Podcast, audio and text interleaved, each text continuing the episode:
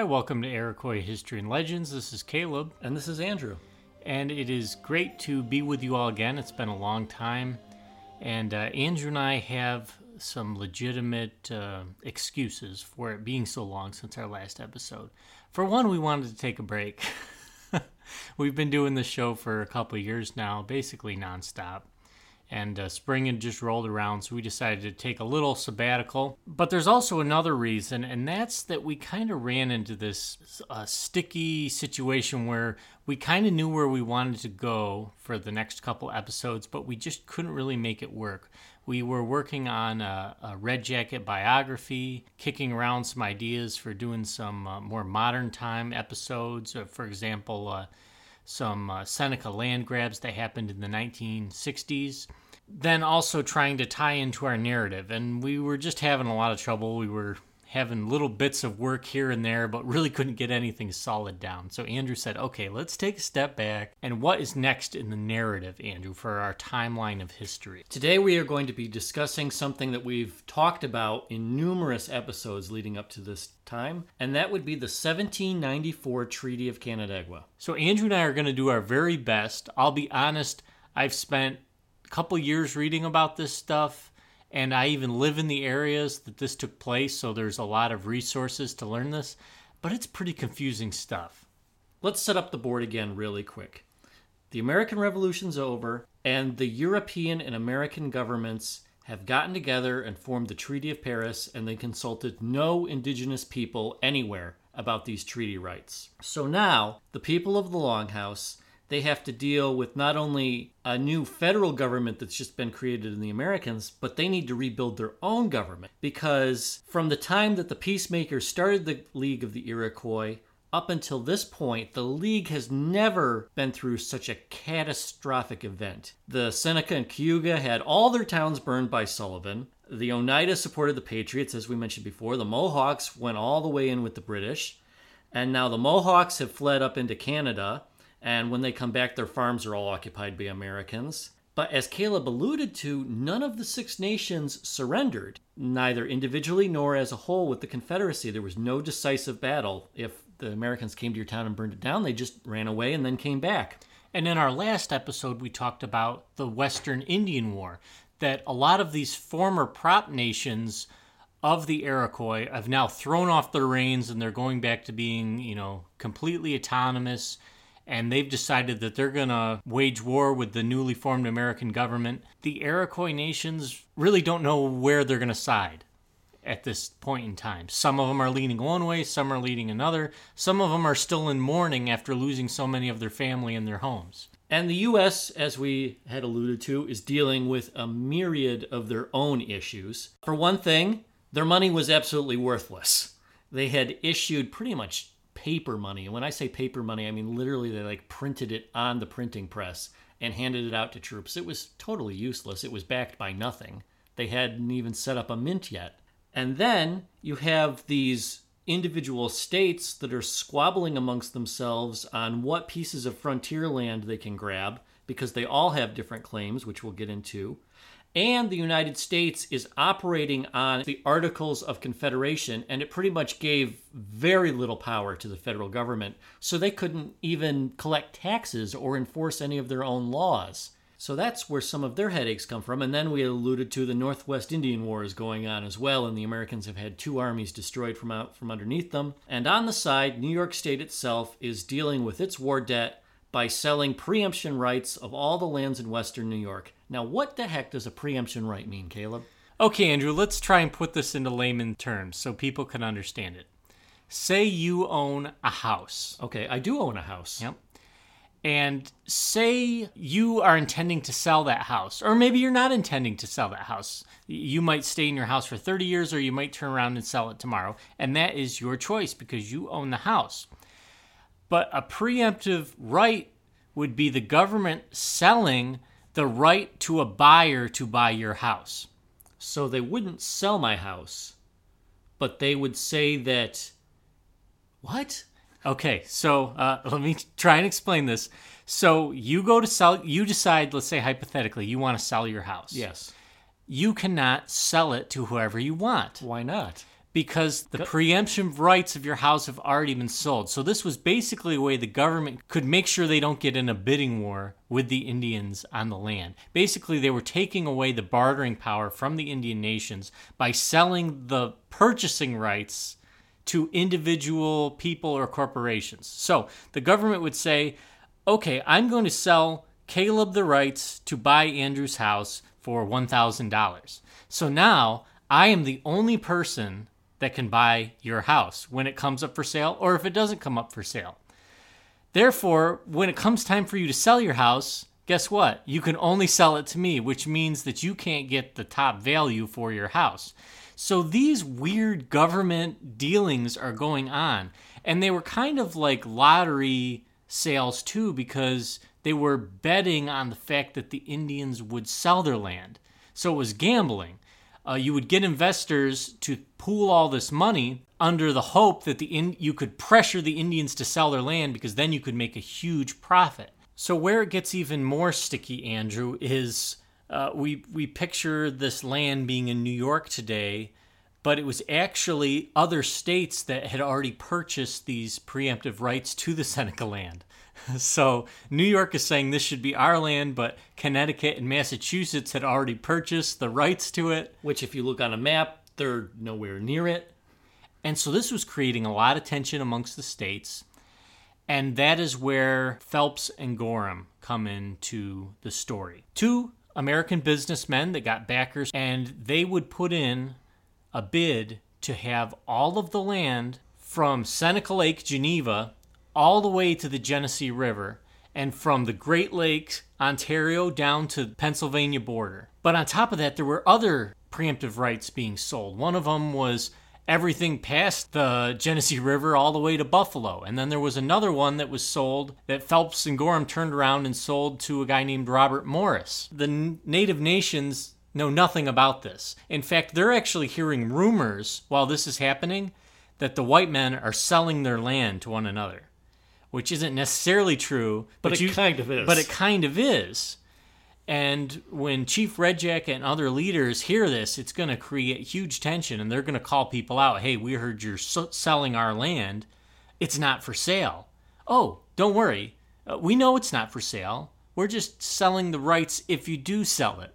I, I can just imagine the blank look on uh, the Seneca leaders' faces as you tried to explain the, what was going on. You just explained it to me, and I've been researching this for two months now, and it's still hard for us to wrap our heads around it. How do you sit down with a council of sachems and try to explain that to them? I wouldn't believe them either. So, Andrew, like I said, the Phelps and Gorham purchase was a huge chunk of Western New York. But this other purchase that was uh, from basically Rochester to Buffalo became under the stewardship of Robert Morris. And he was the representative for the Holland Company, which was a European backed funded uh, land trust company that we're trying to, you know, all make some money. Things get sticky here because Robert Morris was a friend to the Seneca. You guys can't see through the microphone, but I'm doing quotations here.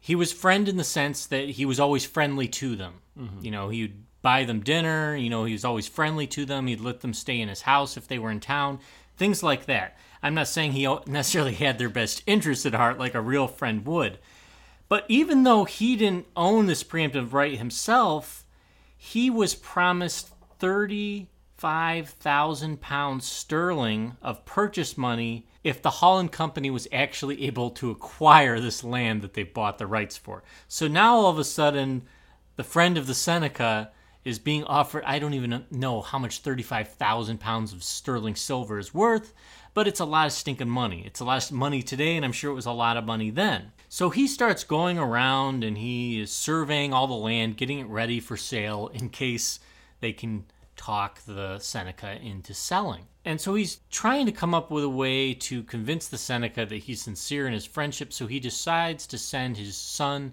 Thomas Morris, to go and live amongst them and try and move in with them and just be a good friend to them for the next two years until I can figure out if this is a legitimate business uh, proposition. So, how did this work out?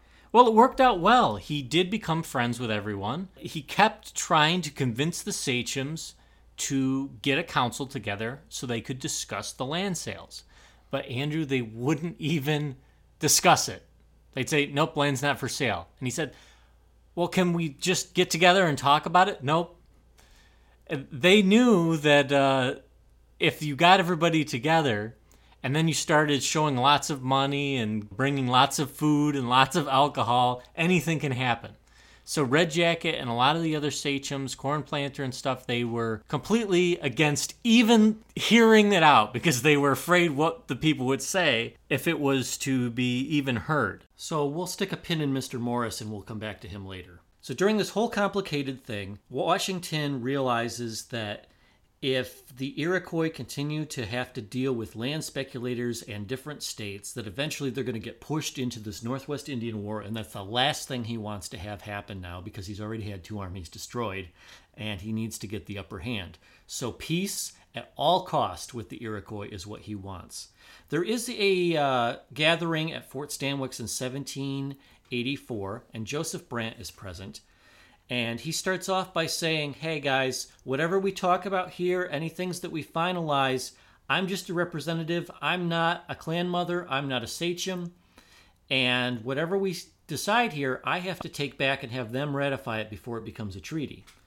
So Brant takes the things and goes back to Buffalo and presents it before the council. And they say, Nope, we don't agree to this at all.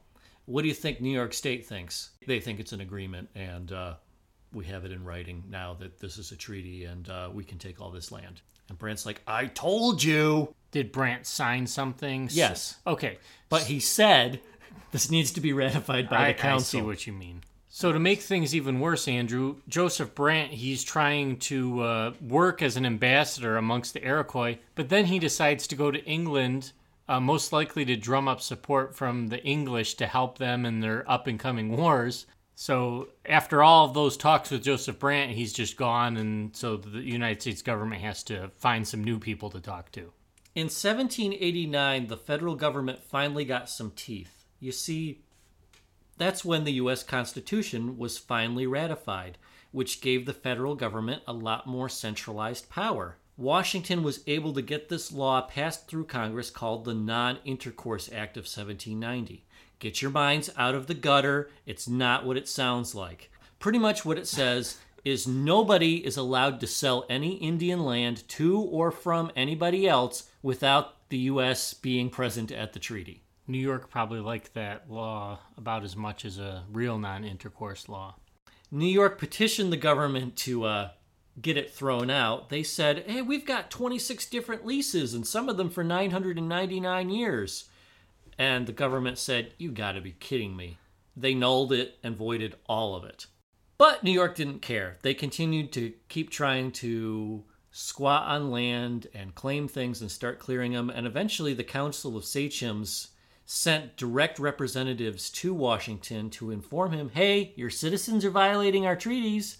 And if they keep doing this, I don't see how we can stop our young warriors from joining this Western Confederacy uh, against you. And then Washington starts sweating. Okay, okay, okay. I hear you. And we really want to get a lasting peace. And what can we do to help? People like Ben Franklin and Thomas Jefferson are also whispering into Washington's ear, saying, Look, we really need to treat the Iroquois square, and we really need to make peace the utmost importance. Fast forward to 1792, Washington invites the Six Nations to send a whole delegation to come to the nation's capital which at this point is in what city, Caleb? Philadelphia. Right. The city of brotherly love. Let's see how that works out. So Brant, along with Cornplanter and 48 others, make the journey down from western New York. Washington pulls out the red carpet for them. He wants to give them $1,500 just as a gift and cattle to take back with them.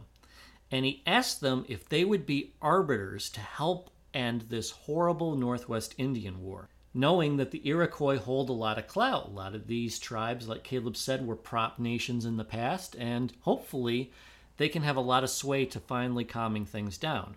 Cornplanter says that when he leaves here, he'll set up a meeting this fall and he'll try to get the Western nations to come to the table.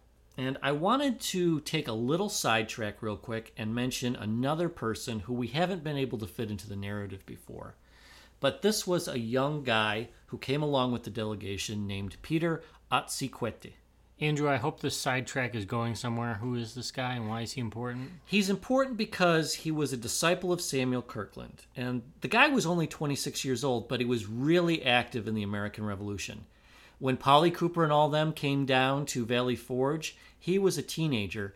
And when I say teenager, I'm talking like maybe 12 or 13 years old but he still fought with the American army. When you say disciple, so was this guy like a traveling missionary? Yeah. With okay. Yeah, translator and Bible scholar and all that. Now, who did the Oneida primarily work with when they were down in Valley Forge? It was uh, some unknown French guy, right? I think his name was Lafayette. It was Lafayette, but he is a little more famous than that.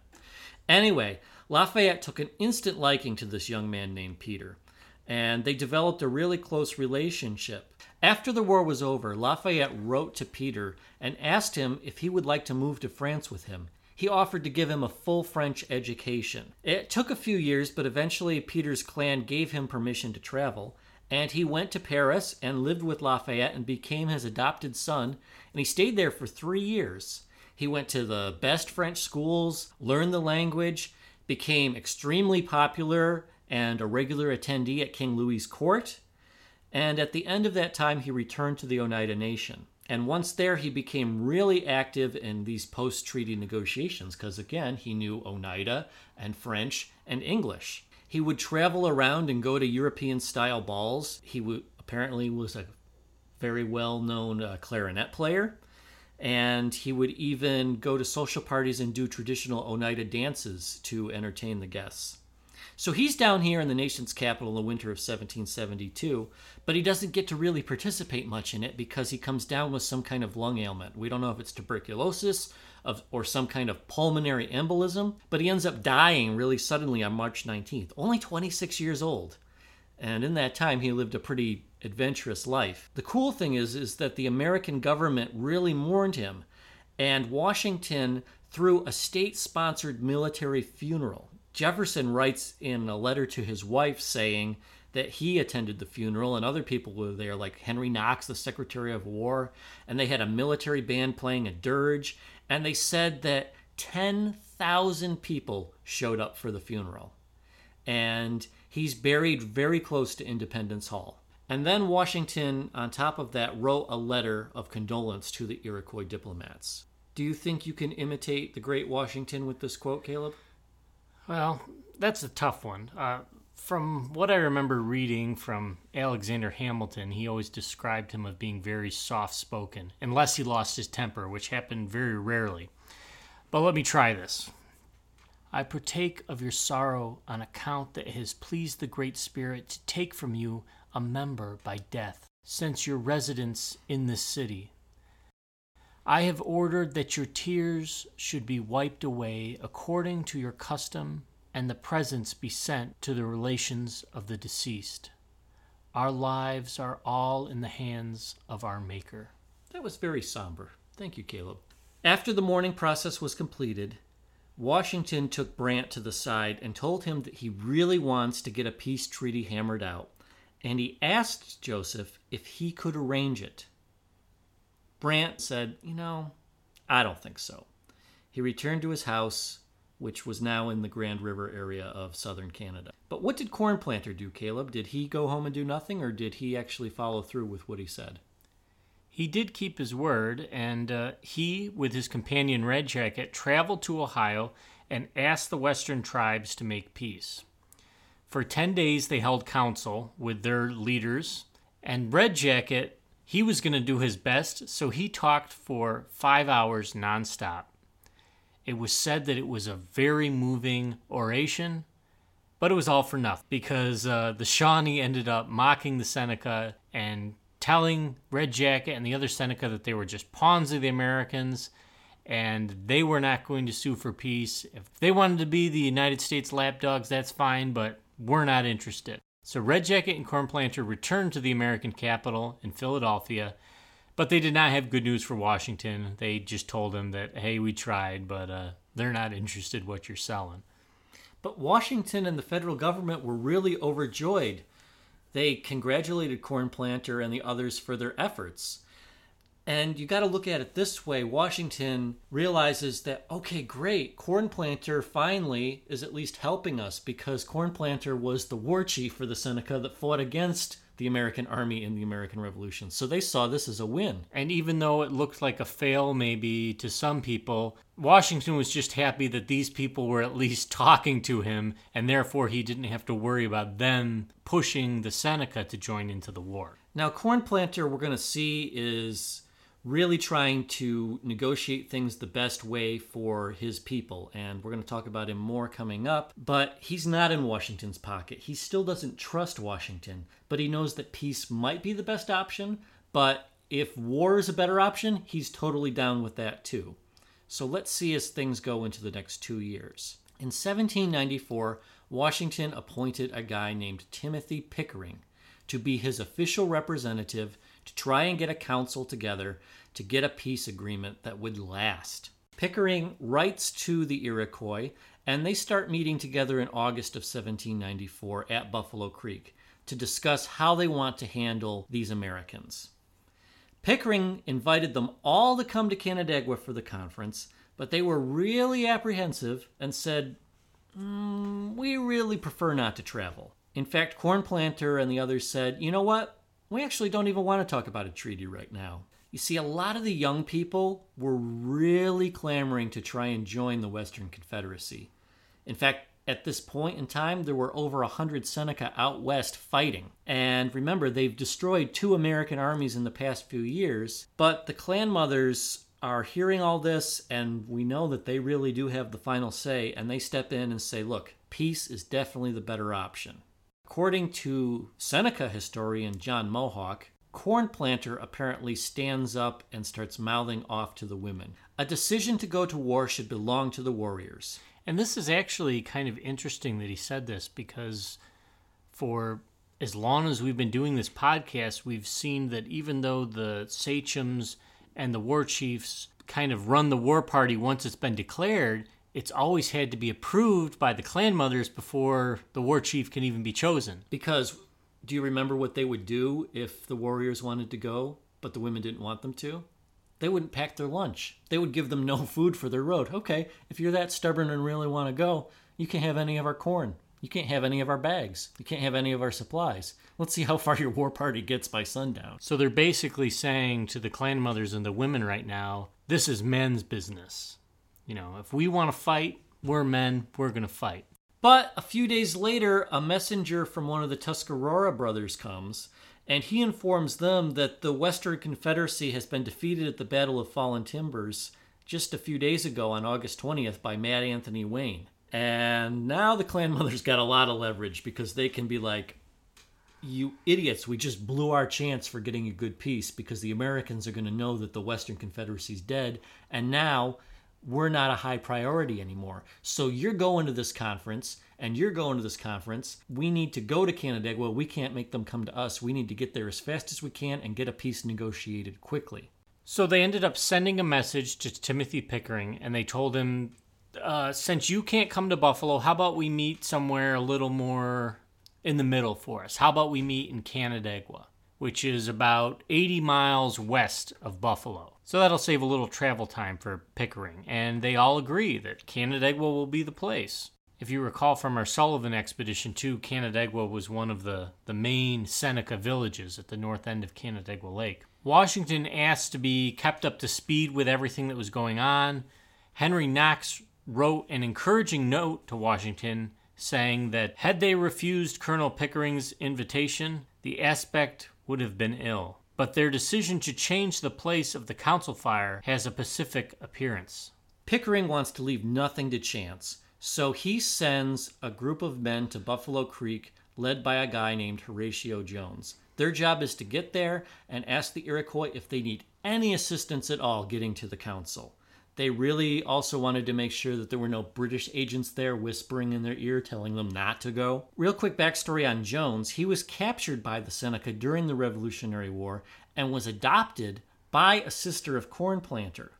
So during his time among them, he of course became fluent in Seneca, and in the years following that, he became an interpreter and negotiator. Anyway, when he got to Buffalo Creek, he and the others were really surprised because he said, quote, the Indians worked with uncommon zeal to get in their harvest of corn. The men and boys assisting women and girls, that it might be accomplished in time that all might go to the treaty. So he could really see that everybody really wanted to come there, and he was really encouraged by that. But there were also British agents in the area, they were really shocked when they heard that these nations were planning on going to meet with the Americans.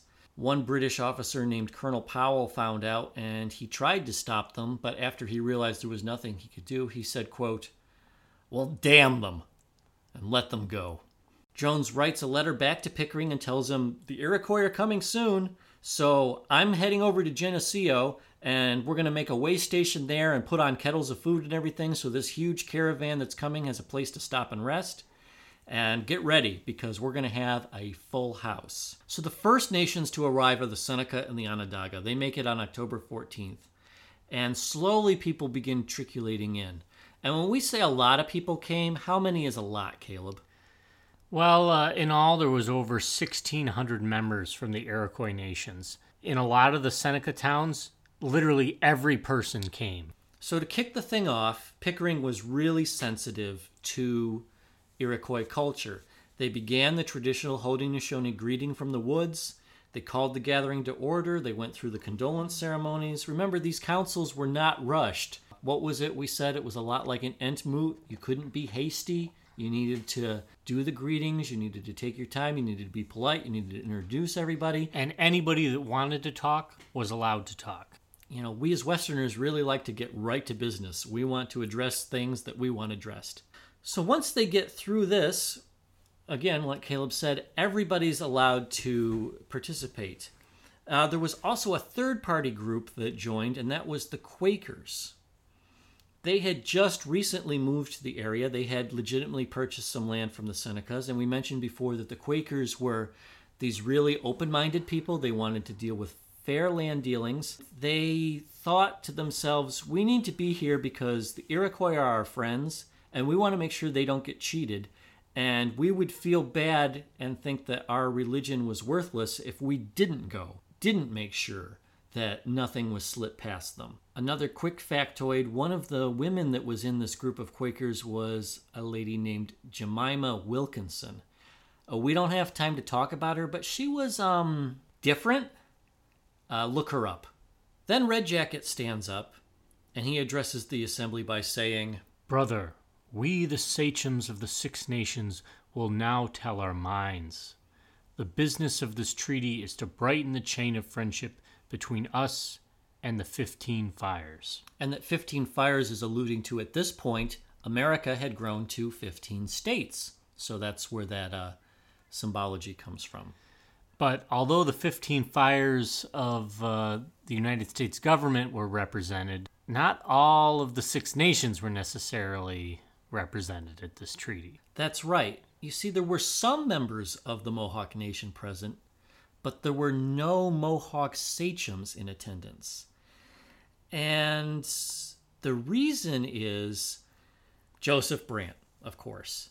Pickering really wanted Brant to come, but he just did not. Instead, he decided to head to Detroit to deal with the aftermath from the Battle of Fallen Timbers. One of our friends and listeners named Ben Doolittle actually wrote me and corrected me, saying it wasn't six nations there, it was only five. And I was like, What? No, the treaty says six nations. You must be wrong. Don't tell a Mohawk that they're wrong, because I looked it up and he's totally right. So, why did the Six Nations get written on the treaty? Well, Pickering, I actually found out, did write Joseph Brant and explain that because he said, quote, as one of the Six Nations, I did not think it proper to name them as not included in the treaty. I consider the whole six as forming one Confederate nations. So that's him trying to sweet talk it, saying, look, I know you guys didn't want to come, but I wrote it in there, Six Nations, because I wanted to make sure that if the Mohawk wanted to join in on what we've got going on here, we've got it written that way. So if you want to get on board with it, great. So that's where the confusion really comes from. So I hope that clarifies things. So even to this day, it's kind of a bit of contention between the Mohawk and the other of the five nations on whether the Treaty of Canandaigua was a good thing or not. Um, a lot of the Mohawk point to the Treaty of Canandaigua when they're trying to deal with land rights. So they are kind of saying that they will go along with it, but they will also point out that we did never we never signed on to this. I hope I've done it justice. If I've gotten it totally wrong, guys, please write, but that's the best way I can explain it. Then Pickering opened the floor up to comments. Anybody who has a grievance that they want to have addressed, please speak now. And they did. And what were some of these issues that got brought up, Andrew? Oh, you know, the usual old treaties that were being forced upon the Six Nations that they never ratified, treaties that were ratified with the Americans that weren't being followed, land squatters, New York State trying to steal their territory, no justice for people uh, being accused of killing Iroquoian peoples. Uh, you know, actually, a lot of those issues are the same ones they complain about today, aren't they? I thought you were going to say, you know, little issues like that murder without justice, land stealing, treaties not being followed, little stuff. But we digress. Uh, the council did get derailed by a couple things. Uh, firstly, two of the elderly Oneida leaders died. Pickering writes they were really advanced in age, but we had to stop everything for several days so that the family and friends could deal with the losses and perform the funeral rites. And then there was a second hiccup, because that's one of William Johnson's sons showed up. I'm surprised he wasn't uh, taken out of town on a rail, honestly. For being a Tory, you know, in, in the Revolutionary War, you'd think that there would still be a lot of bad blood there. Yeah, well, Pickering instantly calls him out and says, This guy's a good for nothing British agent and he does not belong here. Pickering had orders from Washington to make sure that no British agents show up, and Johnson is one of those agents you definitely don't want around if you're an American. Pickering did bring it before the council and said, Look, I can't kick this guy out. It's your council, but you guys need to kick him out or this thing's over with. And when the sachems deal with having this whole thing be for nothing over one guy, yeah, Johnson was on his way to Canada the next day. Finally, in early November, terms were reached. The borders were set, and the U.S. was given permission to build a road across western New York for wagon trading to connect to Lake Erie. And that's really important for the United States because the Erie Canal won't be built for several decades, and you could not send ships from Lake Ontario to Lake Erie because there's this small little cascade known as Letchworth Gorge, Niagara Falls. Oh. so to have a road to go from Buffalo across New York State could get a lot of supplies going to the west. So that's why it was really important. And in the treaty, it also stipulated that United States traders could use all the waterways. You know, they could travel on Lake Ontario, they could use the Genesee River and these other rivers if they wanted to without being hindered by the Seneca. And the Six Nations got a lot of good clauses stuck in here. And some of these aren't even found in any Indian treaties going forward. But the key one was the United States said it would not interfere with the nation's sovereignty. That's a big one because that means that these six nations have the right to self determination and that their land is their land, and the United States cannot send agents onto their land and tell them how to conduct their laws and their business. So that was a really important thing. Another thing, this was not a capitulation treaty, there was no official surrender. This is an agreement between sovereign governments. So even to this day, you can see that the Six Nations are very adamant about these rights. And we're going to talk a lot more about how these things come into play in legal terms in the future, but that's not for this episode. So the thing is finally signed on November 11th, 1794, and it was taken back to the U.S. Capitol, and Washington and the Congress signed it into law January 21st, 1795. Now, Washington, if you can remember from our past episodes, he's no stranger to the Iroquois. Uh, he's an older man at this point, but when he was young, he had met Guyasuta, he had traveled with a lot of them, he had fought against some of them. So he knows a little bit about their ways. And one thing he knows is that to ratify an agreement, you need a wampum belt. And so George Washington commissioned his own wampum belt to be made. And this is a national treasure that you can still see today. It's called the George Washington Wampum Belt. I believe the Onondaga have it. And we'll post a picture of it, but it's 13 interlinking arms connected to two people standing outside a house. And so the house is to symbolize the Haudenosaunee, and the persons on one door is the Seneca, and the person on the other door is the Mohawk, the keepers of the two door. And then the 13 are to represent the 13 original states. Now, I've read some detractors to the belt, Kayla, because a lot of people point out that the two people standing outside the longhouse are smaller than the other 13 people that are interlocking their arms with everybody else. You know, kind of showing that the Americans are bigger and more powerful. And that could be taken as kind of ignorant. But the interesting thing is, Andrew, that I actually read a quote from an Iroquois sachem that used the same analogy that if that is what they were trying to say, uh, there's some truth to that because he said, when the white man came here, they were small, and we nurtured them, and they grew bigger and stronger, and my people have grown smaller and weaker. So now it is time for you to take care of us. So he's basically charging them to not take advantage of them in their crippled state because they were friends to the English when they first moved here, when they could have, you know, wiped them out when there was only a few hundred settlers, but they nurtured them, they gave them food when they showed up in November when there was nothing to eat, and uh, taught them how to, uh, taught them of their medicines and things like that. So I don't know if that's why George Washington had this belt made like that.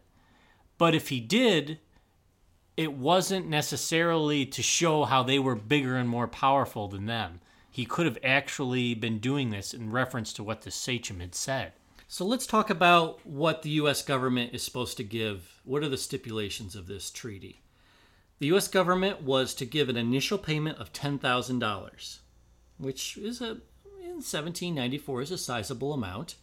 And also, they're to give $4,500 in cloth every year forever. And uh, there's a lot of broken treaties out there, Andrew, but they have given them the cloth every year. I, I, think the cloth is probably the least important thing, but, but it's, it's symbolic. Yes. And Peter Jemison of the Seneca writes This annual distribution of cloth is a 200 plus year old affirmation of the obligations the United States government has made in this treaty. And we were actually just today at a gathering at Ganondagan where Peter Jemison spoke, and he talked about how he was a child and he remembered going with his relatives waiting in line to get the calico cloth that was distributed by uh, the U.S. government. He said that his part was like a one yard stretch of cloth. But I think today it's dwindled down to like a third of a yard that each person gets. It's it's just a symbolic piece. Chief Irving Powless Jr. writes that we didn't have a lawyer present, so we did not put in a cost of living clause, pretty much saying that had we put in that it was $4,500 adjusted for inflation, it would be a lot more today, and people would actually get quite a bit of cloth that would actually support them. But now, since they get the same amount every year, uh, we're getting just a scrap piece of paper each, pretty much. But they still accept it because it's acknowledging the treaty, just the fact that the government gives it and they accept it. And every year on November 11th, whether it rains, whether we get driving wind or snow, or it's absolutely freezing cold, the Canandaigua Treaty is celebrated at Treaty Rock on the courthouse lawn. Members from all six nations, yes, even the Mohawk come. The United States government and members of the local Quaker Meeting House come. And every year we brighten the chain of friendship with speeches in English and the different Haudenosaunee languages. Now, Andrew, in the Constitution, there's this little clause that states something along the line of treaties superseding other laws. That's right. When dealing with treaties between two different sovereign nations, the U.S. Constitution is very clear, and it says that all treaties that are signed into law by the president supersede all United States law. up until the Constitution. So if New York State tried to pass something, or your local township tried to pass something, or the U.S. Congress tried to pass something that went against this treaty, it would be struck down as unconstitutional. So that means that the Treaty of Canandaigua, next to the Constitution, is the highest law in the land. Now, this is going to be really key when we talk about episodes in the future. So, listeners, remember that.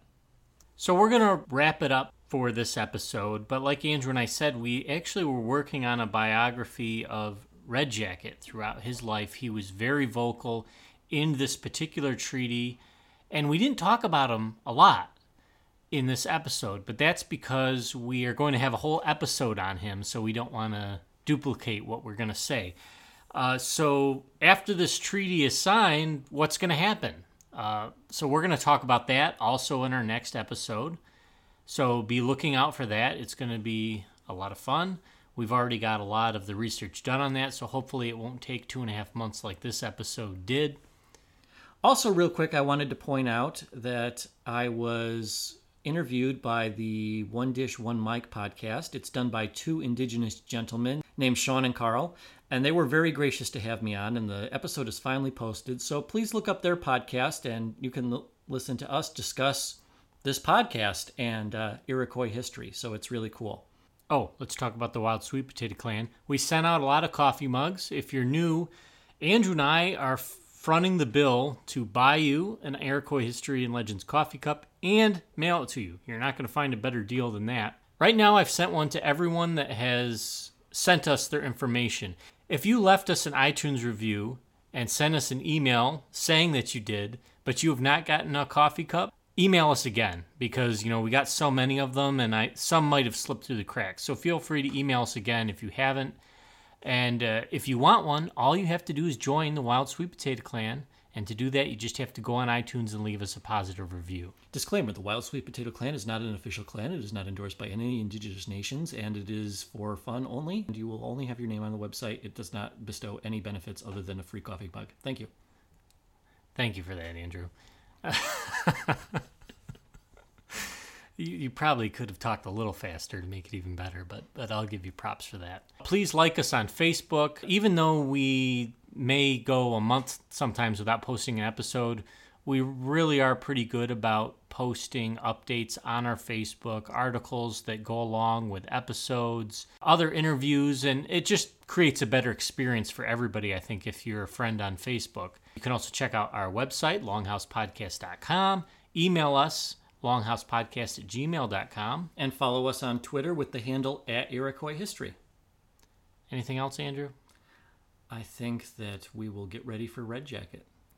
We will see you all soon. Have a great week.